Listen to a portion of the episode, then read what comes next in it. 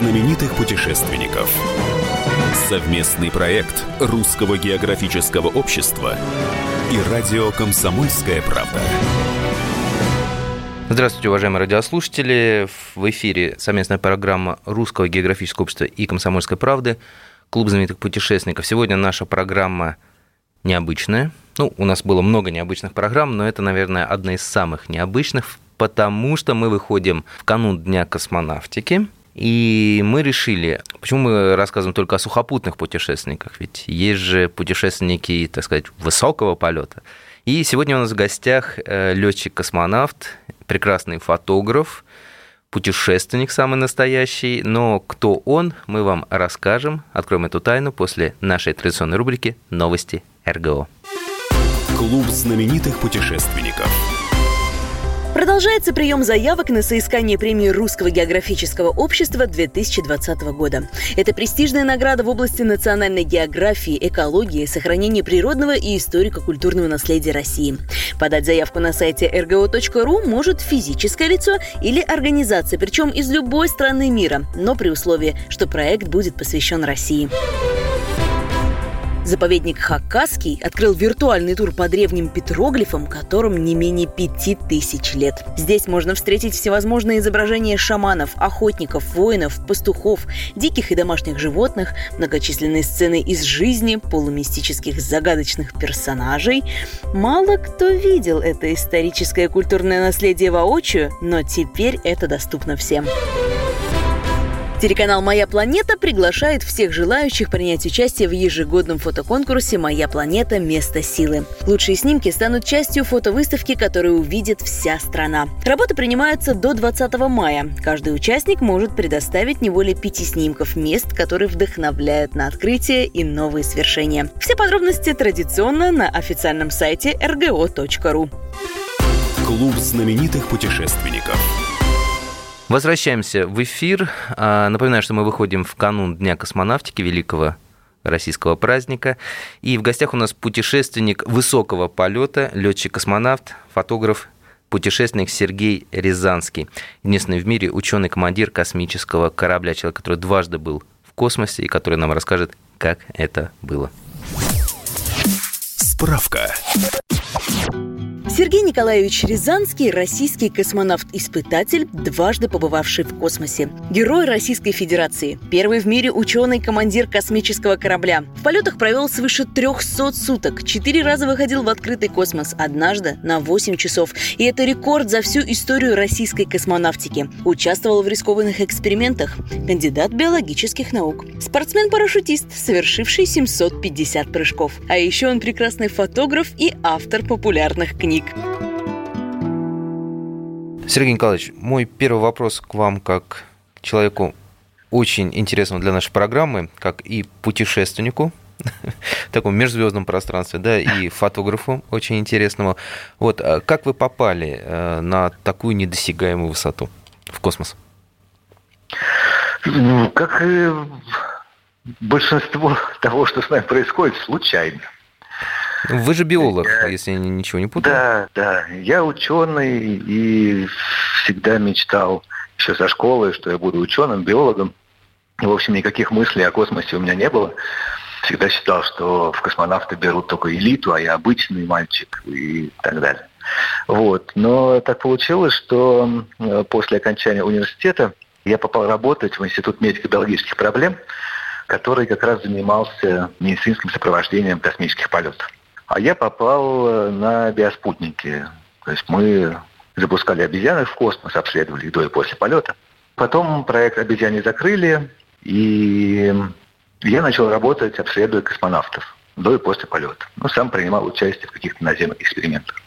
И потом в один прекрасный день меня вызывает начальство и говорит, пиши заявление в отряд космонавтов Российской а, Академии Наук. Как, как, так, как так получилось? Почему, вот, почему именно вы? Вы чем-то их поразили, там, физическая подготовка, или прямо им нужен был ученый в данный момент?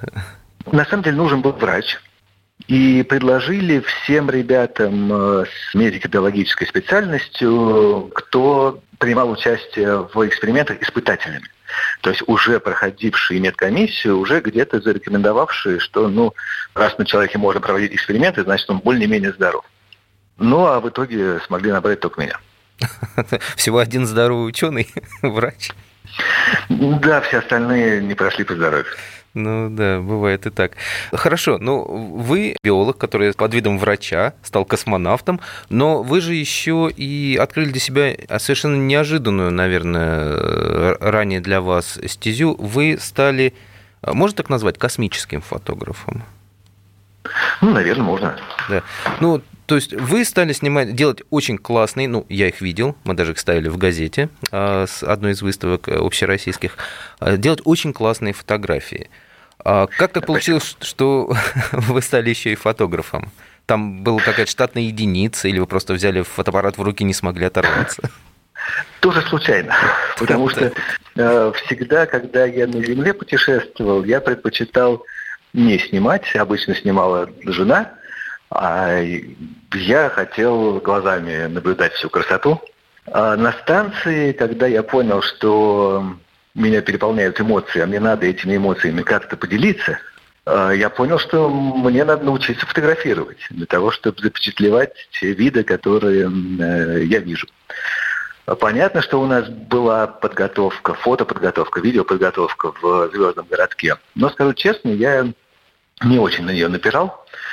Но мне повезло, у меня были потрясающие коллеги на борту. Все, с кем я тогда летал в первом полете, у них э, был уже третий полет у каждого. Олег Котов, Федор Юрчихин, Михаил Тюрин.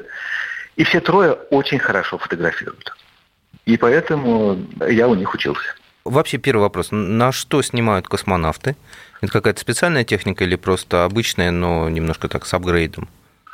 У нас обычная камера, э, ну, достаточно профессиональная. Единственное, что мы используем объективы, которые на Земле, наверное, вряд ли пригодятся. То есть у нас есть объективы 800 миллиметров. О. То есть это очень, очень большие, да. Но у нас есть и 30, и 50, и 400. Это как бы для такой панорамной съемки. Хорошо. И как происходило вот обучение, так сказать, в полях, в космосе? В общем, э, вам говорили, Сергей, вот фотоаппарат, наводи туда, снимай это, или как?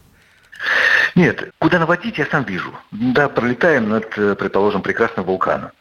Я начинаю снимать, получается, не очень. Да, спрашивал у ребят, ребята, а какие настройки? Наверное, неделю я бился, чтобы научиться снимать ночные города, потому что вот сейчас на станции летает очень хорошая техника, позволяющая снимать э, их в очень хорошем качестве. Тогда была не очень. И надо было руками компенсировать эту скорость станции. Uh-huh. Опять же, ребят просил, ребят, какие настройки. Ребята сами говорят, а мы не помним, но давай сейчас попробуем. И так далее. То есть это вот какие-то такие технические нюансы, которые только на практике ты можешь э, понять. А вы помните первую фотографию, как, когда вот вы сфотографировали, да, посмотрели на экран и сказали, о, наконец-то у меня получилось? Они были, но с другой стороны, когда там проходила следующая неделя, смотрел на первые фотографии и думаешь, что за фигня получилась. Вот сейчас нормальная фотография. Вот. Во втором полете, когда уже летал, я думал, и я восторгался снимками первого полета. Да вот то, что получается. Я попросил свою младшую сестру Надежду помочь мне с э, фотографиями, с разбором, потому что э, в архиве сейчас 350 тысяч космических фотографий. 350 тысяч? Да. Господи, вот. а как, как... Секунду, было два полета. Да, и, да, и, да, и 350 да. тысяч фотографий из двух полетов, что ли, получается? Да, да. Господи. Вот. И, и когда Надька что-то находит, э, присылает там, смотри, какую я фотографию нашла. говорю, О, здорово, а кто это снял? Это ты. Выясняешь, это моя фотография, я уже забыл. Мы ненадолго прервемся. Напомню, что в гостях у нас сегодня Сергей Рязанский, летчик-космонавт и прекрасный фотограф. Микрофон постоянно ведущий Евгений Сазонов. Вернемся через несколько минут. Он обернулся простой такой и белозубый незнакомый. Пригладил волосы рукой, пока еще не сведен оскомой. Добрый-добрый рот его, нежной-нежной щетиной рыжий касался. Пусть бы был никто Прощай, прощай, родной, бесстыжий Жизнь била-била, да. Жизнь крыла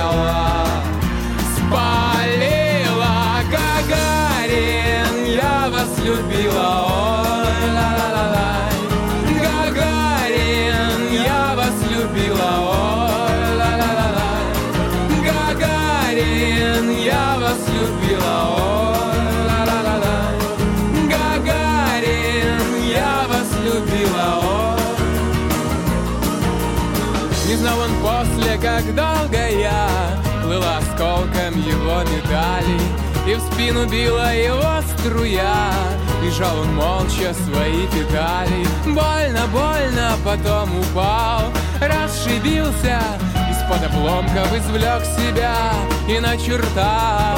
По фюзеляжу золотой иголкой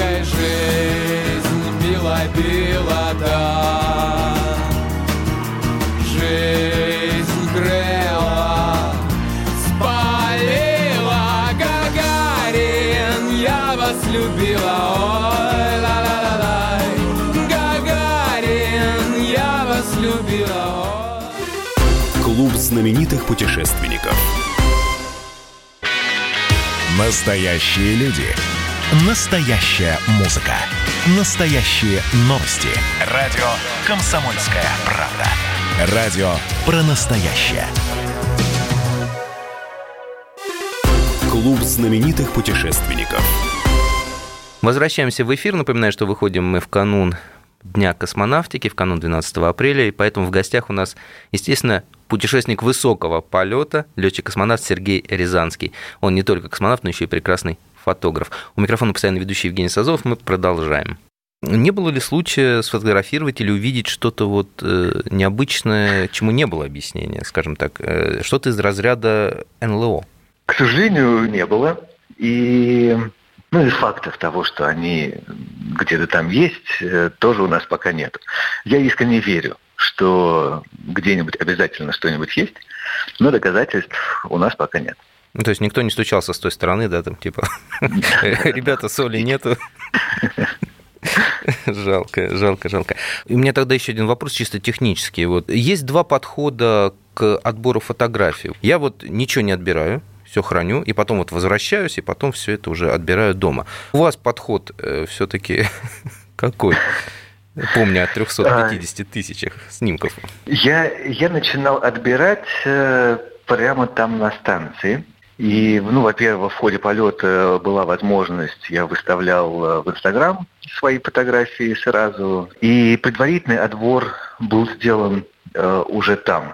Я старался только, ну, совсем брак э, удалять. В основном э, все коплю в архив, потому что, а вдруг пригодится, а вдруг такого больше не будет. Вы сказали, что во время полета выкладывали в Инстаграм свои фотографии. Вот, естественно, ну, я немножко в теме, а вот для радиослушателей, то есть э, можно выходить в интернет э, со станции, да, можно даже звонить со станции.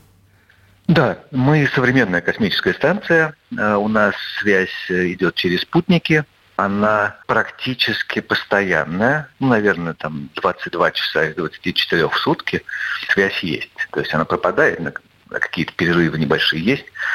Интернет тоже есть, э, достаточно медленный, правда, потому что основной канал это канал голосовой связи и научный. Да, телеметрические данные, научные данные скидываются. А для развлечений это как бы уже по остаточной стоимости идет, по остаточному принципу. Поэтому э, просто там по посидеть, пошариться в интернете, ну, на самом деле не получится. А звоните вы со станции по спутниковому телефону, да? У нас цифровая телефония, есть в компьютере программки, через которые ага. мы звонили. А было так, что вот вы кому-то позвонили без предупреждения, и человек вот только вот поднял трубку и понял, что разговаривает с космосом? Да, да, это, это на самом деле самое большое развлечение. Поздравить друга с днем рождения или, не знаю, позвонить кому-то, передать привет. Еще один вопрос, который вот меня очень интересует. МКС – это же международная космическая станция. Да. То есть там экипажи сразу нескольких стран. А у меня всегда вот вопрос был, а на каком языке ты общаетесь? На английском универсальном или на русский переходите в моменты сложные? Ну, официально два языка на станции, английский и русский. О, приятно. Мы, мы обязательно сдаем экзамен по английскому, наши американские партнеры обязательно сдают экзамен по русскому. Скажу честно, в основном мы общаемся на английском. Ну, просто потому, что английский язык легче и не очень дается русский нашим западным партнерам. Хотя есть и исключения. Есть несколько ребят, очень неплохо освоивших э, русский язык. Но, в общем, э, получается такая раслиш. Russian and English. Mm-hmm. Да, смешение языков, на котором в основном ребята изъясняются. А вот можете какую-нибудь фразу на раслише произнести? Просто как это звучит? Э, дай мне, пожалуйста, that thing. that thing? Дай мне, пожалуйста, that thing. Can you please close this клапан? Ух ты, господи. И, и люди все понимают? Да, да. Самое главное, что друг друга понимаем прекрасно. А, такой вопрос. А бывает вот в, в, в моменты сильных душевных волнений э, проскакивает жесткое словцо, и это словцо на каком языке произносится? На родном. На родном. То есть не на раслише. Да. Хорошо. Ну да. Эм, э, русский язык есть русский язык, великий и могучий. Ну вот, когда я был маленьким, с курчавой головой. Мечтал стать космонавтом, как и все, наверное, ребята наши. Но, в принципе, вот в то время было достаточно сложно. Вот, вот сейчас, если у парня молодого, здорового, идущего, может быть, по ученой стезе или там летчика, вот э, насколько большие шансы, если вот он решил стать космонавтом, э, школьник там или парень, окончивший армию, какие шансы и что ему делать, куда ему обращаться? Ну, сейчас э, как раз стало с этим чуть полегче, потому что любой человек может подать заявление, посмотреть требования о наборе. Информация о наборе вывешивается на сайте Роскосмоса или на сайте Центра подготовки космонавтов и подать документы, заполнить анкету, э, пройти медкомиссию и прислать какие-то свои данные. А дальше уже идет сложный процесс отбора, приглашают на личное собеседование, на личные тесты, опять же, медицинское обследование повторное, физические тесты, экзамен по английскому обязательный и так далее. Так что сейчас возможностей стало больше. Вопрос к вам как вирусологу. То, что происходит сейчас на Земле, это все-таки, по вашему мнению, как у э, специалиста, это все-таки мы все правильно делаем, адекватно реагируем на эту опасность, или же все-таки момент истерии какой-то есть и можно поспокойнее? Ну и вообще, какие советы? Вот? Ну, самое главное, не впадать в панику в истерию. Да, это нормально. Конечно, таких масштабов у нас никогда эпидемии не было но ничего сверхъестественного, в общем, не происходит. По-моему, те меры, которые применяются, они вполне адекватные. Действительно, надо пережить некий пик. И это, на самом деле, лишь напоминание нам всем, что надо о себе заботиться, надо заботиться о своем здоровье, надо поддерживать свой иммунитет.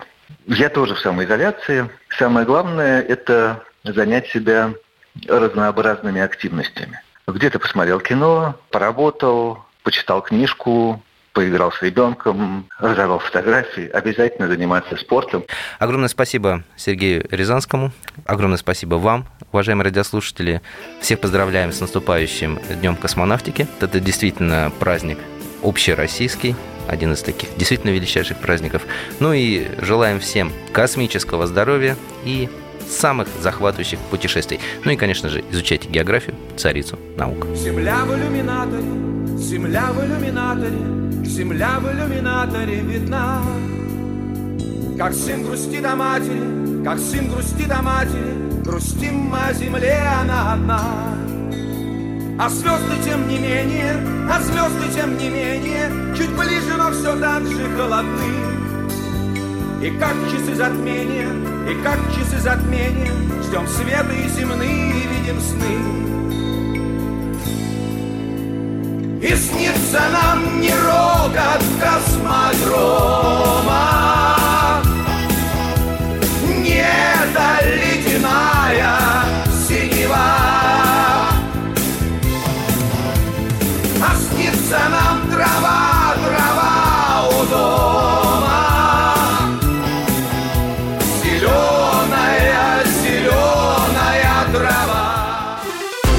знаменитых путешественников.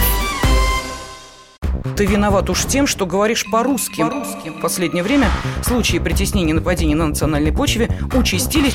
Прохожие на улице никак не пытались помочь иностранцам и остановить нападавших. Создается образ врага для того, чтобы... Не допустить распространения правды о тех событиях. Что же касается вот бытовой ненависти, то... Я думаю, что, к сожалению, мы еще много что увидим, но нам есть чем ответить.